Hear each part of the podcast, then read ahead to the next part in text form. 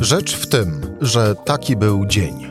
Cezary Szymanek, zapraszam na codzienny podcast Rzeczpospolitej.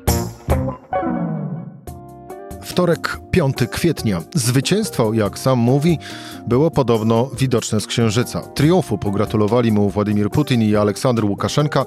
Kciuki za niego trzymał też Zbigniew Ziobro. Walczyć musiał, jak sam mówi, z lewicą, Brukselą i prezydentem Ukrainy. Viktor Orban po raz piąty w ogóle i czwarty raz z rzędu będzie premierem Węgier. Dlaczego i co to oznacza dla przyszłości Węgier? O tym w rozmowie z profesorem Bogdanem Guralczykiem. Rzecz w tym, że zapraszam Cezary Szymanek. Słuchaj na stronie podcasty.rp.pl. Włącz Rzecz w tym w serwisie streamingowym. Politolog, sinolog, dyplomata, publicysta, innymi Rzeczpospolitej, w latach 2003-2008 ambasador RP w Królestwie Tajlandii, Republice Filipin i Związku Myanmar, a wcześniej w latach 91-98 przebywał na placówce dyplomatycznej na Węgrzech. Profesor Bogdan Guralczyk. Dzień dobry, panie profesorze. Dzień dobry, witam. E, to spróbuję zacząć w ten sposób. Miał pan okazję kiedykolwiek poznać Wiktora Orbana? Jak najbardziej. Jaki to jest człowiek? Bezpośredni. Natomiast e, ponieważ już jest w polityce bardzo długo, wiemy, że kocha władzę, co jest przymiotem dobrego polityka i jeszcze nie mniej kocha pieniądze, co już jest gorzej, bo jest przymiotem skorumpowanego polityka. Viktor Orban niewątpliwie ma te przymioty. Jako polityk jest sprawny, efektywny, skuteczny, no i bezkompromisowy, czyli jeżeli się z nim trzyma razem sztamę, to potrafi mieć, być lojalny i utrzymywać stosunki bardzo długo. Tak naprawdę Węgrami rządzą od 30, na pewno po 2010 roku ludzie jeszcze kiedyś z akademika wspólnie się tam poznali i się trzymają. W, w tym kręgu jest i obecny przewodniczący parlamentu Laszlo Kowyr i do niedawna, do marca tego roku Janusz Ader, prezydent republiki. Czyli Orban, jeżeli się jest mu wiernym, potrafi być wzajemnie lojalny. Tak jak z Władimirem Putinem? Z Putinem jest bardziej skomplikowana sprawa, bo nie wiemy, co tam jest. Wiemy na pewno, że są porozumienia gazowe i jakieś e, interesy biznesowe, tylko nie do końca transparentne. Ten w sprawie e, renowacji i modernizacji sowieckiej jeszcze elektrowni atomowej w Poksz no, opiewa niby ponoć na 10 mm, tysięcy, 10 miliardów euro, mm, ale tak naprawdę nie wiemy, ponieważ e, to zostało ukryte na 30 lat i nie ma dostępu do transakcji. No podejrzewa się mm, z prawie pewnością, że to jest jeden, jedna z przyczyn, że Orban z, z Putinem się połączył, E, ponieważ te transakcje może ukrywać, są nietransparentne, a te z Unią Europejską, jak wiemy, wymagają żmudnych, biurokratycznych i transparentnych transakcji. W tym sensie lepiej było pójść na wschód, niż zmagać się z biurokracją z Brukseli, którą wymienił jako jednego z klasycznych swoich wrogów, oprócz e, George'a Sorosza, no i niestety prezydenta Żeleńskiego. Do samej kampanii, do owego już e, wieczoru wyborczego, powyborczego właściwie. Za chwilę wrócimy, panie profesorze, ale pozostańmy przy tych relacjach międzyludzkich w kontekście Wiktora Orbana. Czy podobnie można powiedzieć o relacjach Wiktor Orban, Jarosław Kaczyński i Mateusz Morawiecki, czy też po prostu Wiktor Orban wykorzystał Polskę dosyć instrumentalnie do realizacji swoich celów, a nasi politycy się nie zorientowali? Bądź też wiedzieli, ale po prostu podłączyli się do tego nurtu? Nasi politycy raczej widzieli w Orbanie kogoś, kim ch sami chcieliby być. Oni przecież chcieliby, podobnie jak Orban, czterokrotnie z rzędu wygrywać i mieć y, kwalifikowaną konstytucyjną większość, więc Orban jest pod tym względem dla nich modelem skuteczności. Jest również wzorcem w sensie wartości politycznych, ponieważ to Orban w 2014 w lipcu no zresztą przed młodzież, młodzieżą seklerską daleko w Siedmiogrodzie ogłosił, że buduje u siebie na Węgrzech demokrację nieliberalną. No i to przejął na swoje sztandary Jarosław Kaczyński po 2015. To wtedy na masowym wiecu przecież ogłaszał, że będzie tu jeszcze w Warszawie Budapeszt szczęśliwie nie jest z dzisiejszego punktu widzenia. Natomiast jeśli chodzi o Mateusza Marowieckiego, to on został przez Orbana, jako nie jedyny zresztą polityk europejski, wkomponowany w coś, co ja nazywam sojuszem karmelickim, ponieważ Viktor Orban przeniósł siedzibę premiera z gmachu parlamentu do dawnego odnowionego klasztoru karmelitów na wzgórzu zamkowym w Budzie. No i tam przyjmował a to Matteo Salviniego, a to Marine Le Pen, a to Erika Zemur, no i tam bywał też Mateusz Marowiecki. Oni raz przyjechali tutaj do Warszawy pod koniec listopada ubiegłego roku, a dużym echem odbiło się ich spotkanie w początkach lutego w Madrycie, bo wtedy już mówiono, że to jest bardzo silny nurt eurosceptyczny, a przy okazji proputinowski, co zresztą na wiele sposobów udowodniono. No właśnie, e, na wiele sposobów udowodniono, udowodniały między innymi również to słowa Wiktora Orbana e, wygłoszone w niedzielę wieczorem, kiedy mówił e, no nie tylko o tym księżycu, w, sensie w kontekście jego zwycięstwa, ale mówił przede wszystkim o trudach kampanii wyborczej i zacytuję słowa Orbana. Musieliśmy walczyć z lewicą w kraju, międzynarodową lewicą dookoła, brukselskimi biurokratami, wszystkimi pieniędzmi i organizacjami George'a Sorosza, międzynarodowymi mediami głównego nurtu i wreszcie z prezydentem Ukrainy. Nigdy dotąd nie mieliśmy tylu przeciwników naraz. Koniec e, cytatu. Skąd pojawiła się ta antyukraińska, nazywając rzecz po imieniu, nuta w retoryce Wiktora Orbana na finiszu kampanii?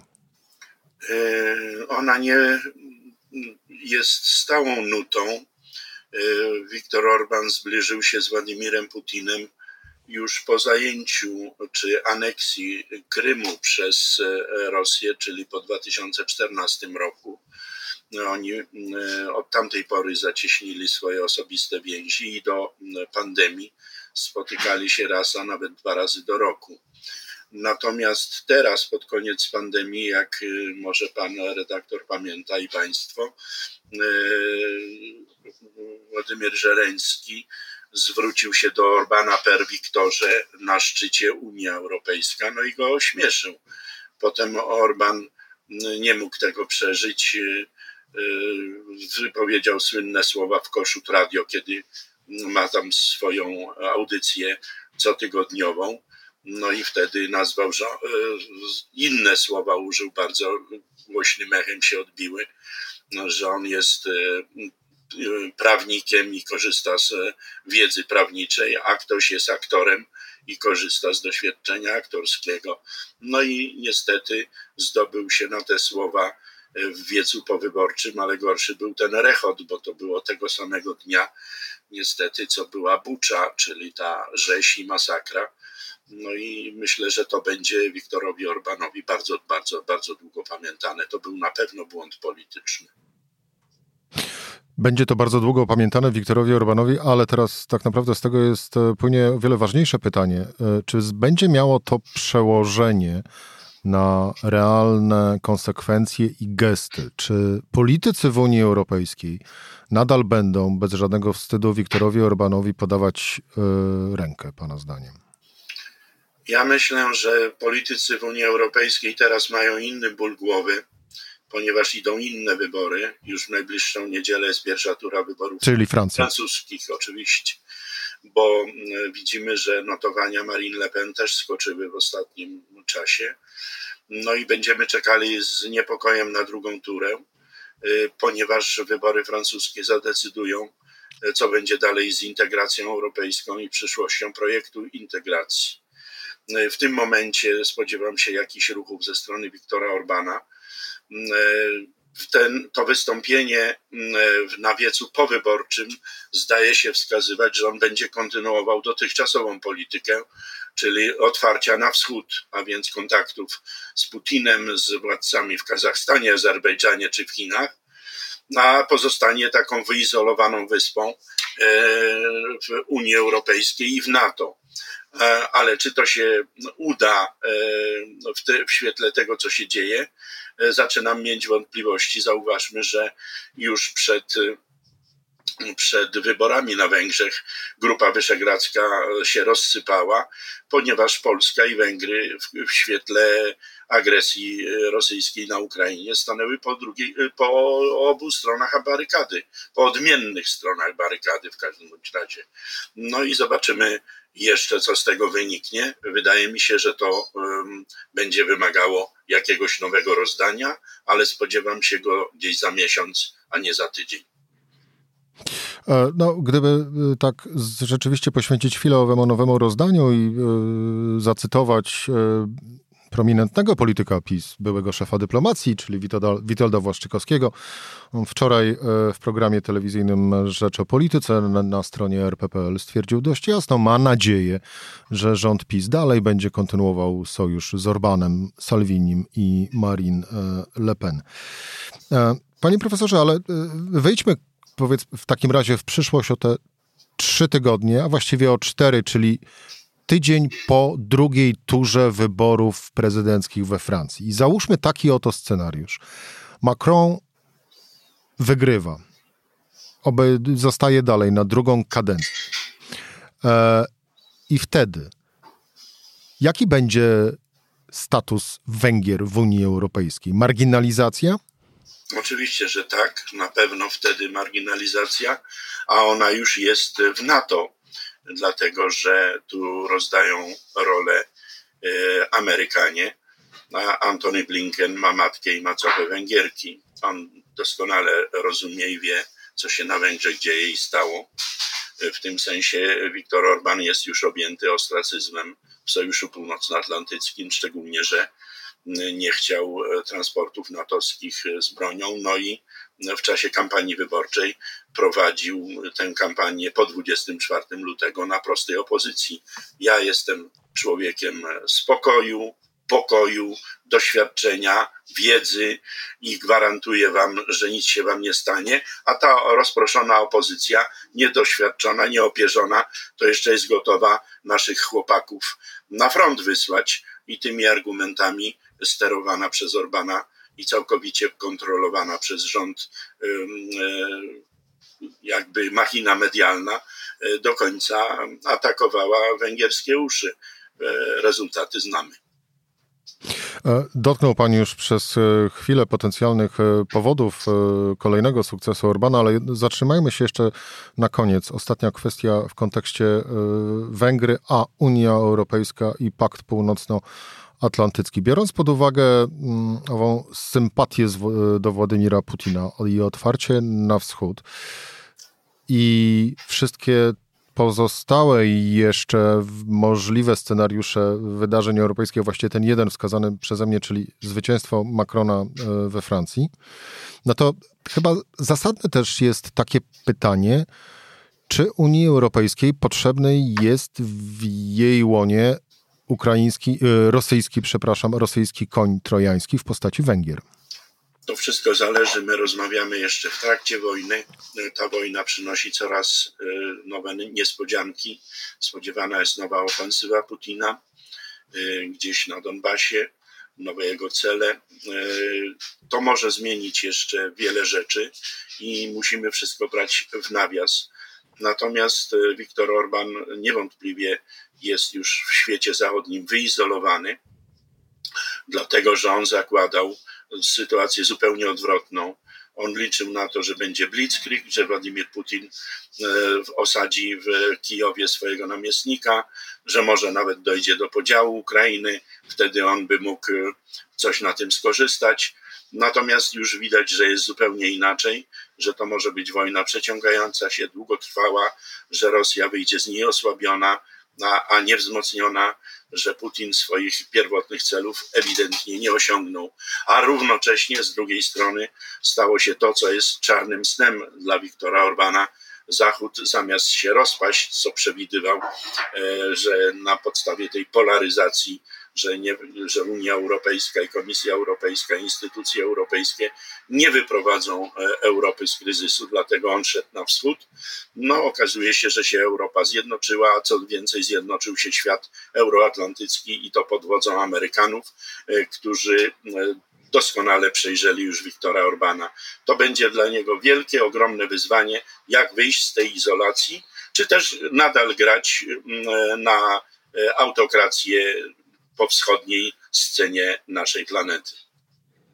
I wtedy mogą się, ale to oczywiście później, pojawić owe pytania dotyczące sensowności istnienia Węgier e, w tych europejskich strukturach? To nie są pytania do Orbana i do Węgrów, to są pytania do instytucji europejskich i świata zachodniego.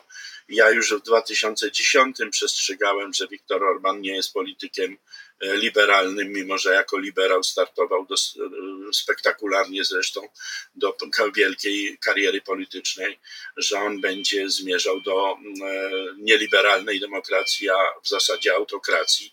To się stało, tylko wtedy nikt tego nie słuchał. Teraz mam nadzieję, że te ostatnie wydarzenia, tygodnie pokazały już prawdziwą twarz Orbana i nikt nie będzie miał co do tego złudzeń.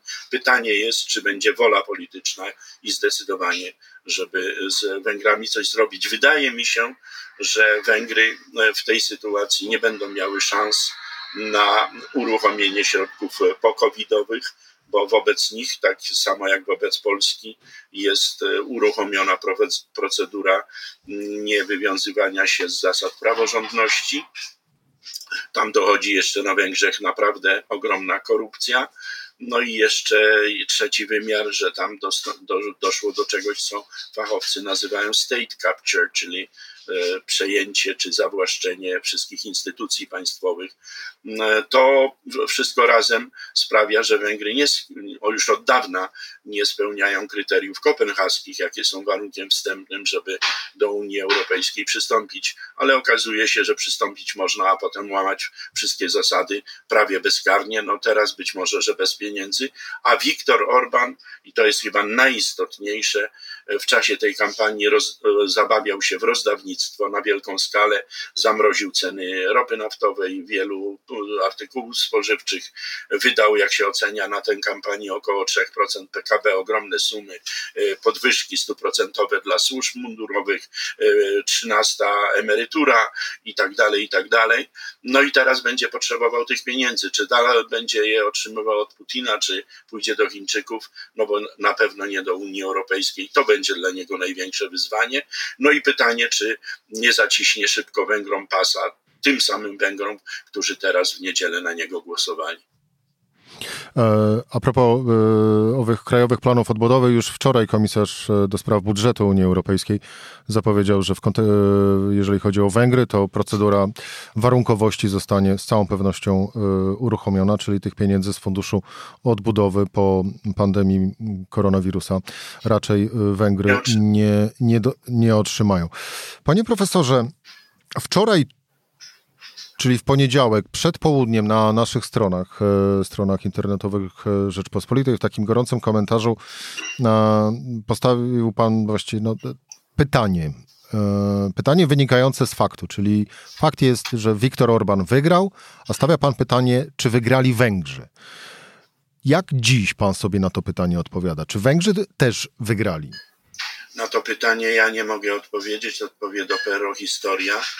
Wydaje mi się, że Węgry stanęły po niewłaściwej stronie historii, ale to dopiero czas oceni, dlatego że e, Węgry wyłączyły się e, teraz spektakularnie ze zjednoczonego bloku zachodniego. Kiedyś taki sam błąd popełnił z E, nawet można wyjaśnić z jakich przyczyn admirał Horthy, kiedy postawił na, na Mussoliniego i Hitlera. No i wiadomo, jak to się skończyło. Oby Viktor Orban znowu nie zaprowadził Węgrów w ślepy zaułek, ale to oni muszą na to odpowiadać, nie analitycy z zewnątrz, a oceniała to będzie dopiero historia. Panie profesorze, Orban wygrał, bo propaganda i kupowanie wyborców. Orban wygrał, ponieważ y, jeszcze jedno takie jest powiedzenie: too big to fail. To w bankowości się mówi, że jest zbyt duży, żeby go obalić. Miał wszystkie struktury, ludzi, finanse, środki, zasoby, e, służby mundurowe i niemundurowe. E, nie można, a poza tym jeszcze ordynacja wyborcza skrojona pod jego potrzeby i za jego pieniądze. W tym sensie zresztą wspólny kandydat opozycji Peter Markizoj na wiecu powyborczym dokładnie to powiedział, że nie dał rady e, zmierzyć się z tym e, fidesowskim, czyli orbanowskim walcem, który go po prostu rozjechał i zmiażdżył. Koalicja skupiona e, wokół Fideszu to 53% poparcia, a koalicja partii opozycyjnych wspólnie dla Węgier 35%. E, e, w tych pierwszych komentarzach również wśród analityków pojawiały się takie głosy zaskoczenia, że ta różnica, zaraz, a zaraz, przewaga zaraz, Orban. Jeżeli można, bo to te, te liczby, tak. jak wiele liczb prowadzi do niewłaściwych wniosków. To nie jest tak, jest bardziej dramatycznie mianowicie 53% dla Fidesu, ale 68% e, mandatów w 199 e, mandatowym parlamencie, czyli znowu kwalifikowana większość i na całej mapie Węgier tylko Budapeszt z wyjątkiem dwóch dzielnic oraz dwa miasta, jedno jeszcze zresztą nie jest to policzone, Page, a miasto Szeged zdobyła opozycja całe Węgry są pokryte przez e, przedstawicieli Fidesu. E, Fidesz praktycznie zawłaszczył całkowicie kraj w tych wyborach. Dziękuję za uzupełnienie, bo faktycznie powinienem to, to dodać, e, bo to jest również wskazywane jako jedna z przyczyn takiego, a nie innego zwycięstwa Orbana, czyli ordynacja wyborcza, która właśnie dała mimo 53%, dała z kolei 66-68% mandatów w węgierskim parlamencie, ale Panie profesorze, bo tak jak wspominałem e, wcześniej, e, część ekspertów zwracała uwagę, że znaczy, była zaskoczona tak dużą różnicą procentową, jeżeli chodzi o ostateczny wynik e, wyborów. Pan też? Tak, ja też, bo sondaże na to nie wskazywały. Wydawało się, że jest eksperyment o, o nazwie Zjednoczona Opozycja, że jej się uda przebić. Okazało się, że jednak nie. I tutaj e, definitywnie zagrała propaganda Orbana i jego stanowisko po 24 lutego tego roku, że on jest oazą spokoju, a ci po drugiej stronie mm, to są e, ludzie nieodpowiedzialni, którzy wepchną Węgry w następną wojnę. To zadziałało. Nie przebiła się natomiast e, bo nie mogła się przebić e, przez mur e, zdominowanych przez rząd mediów. Propaganda z kolei opozycji, że Orban to twarz Putina i że prowadzi nas w objęcia Rosji. To niestety się nie przebiło. E, czy to oznacza tak naprawdę również jeszcze cięższe czasy dla opozycji na Węgrzech przez kolejne cztery lata? No, są dramatyczne sygnały. Moi znajomi, e, bliscy mi zaczęli tweetować, że szukają miejsca pracy poza Węgrami, również młodzież. E, w czasie rządów Fidesu one są z konstytucyjną większością od 2010 roku. E, z 10-milionowych Węgier zrobiło się 9,5, bo pół miliona młodych wyjechało na zachód no teraz też będą chcieli wyjeżdżać niektórzy, bo mówią, że to nie jest rzeczywistość, która im odpowiada.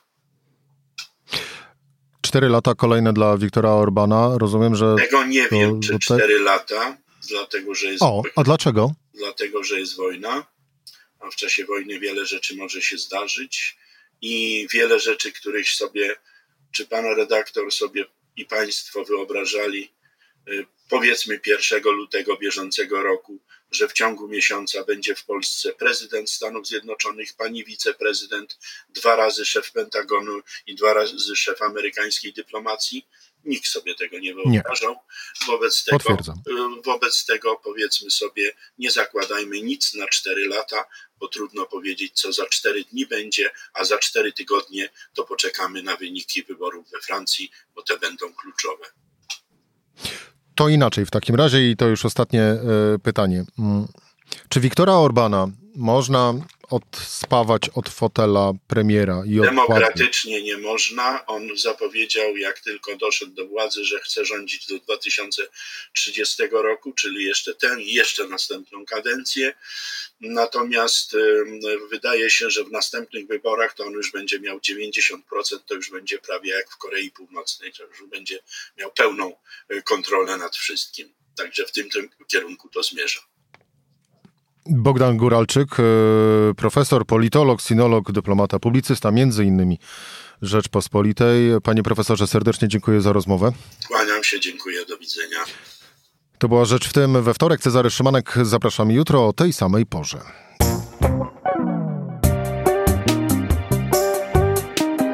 Rzecz w tym to codzienny program Rzeczpospolitej. Od poniedziałku do czwartku o godzinie 17. Słuchaj na stronie podcasty.rp.pl. Włącz Rzecz w tym w serwisie streamingowym.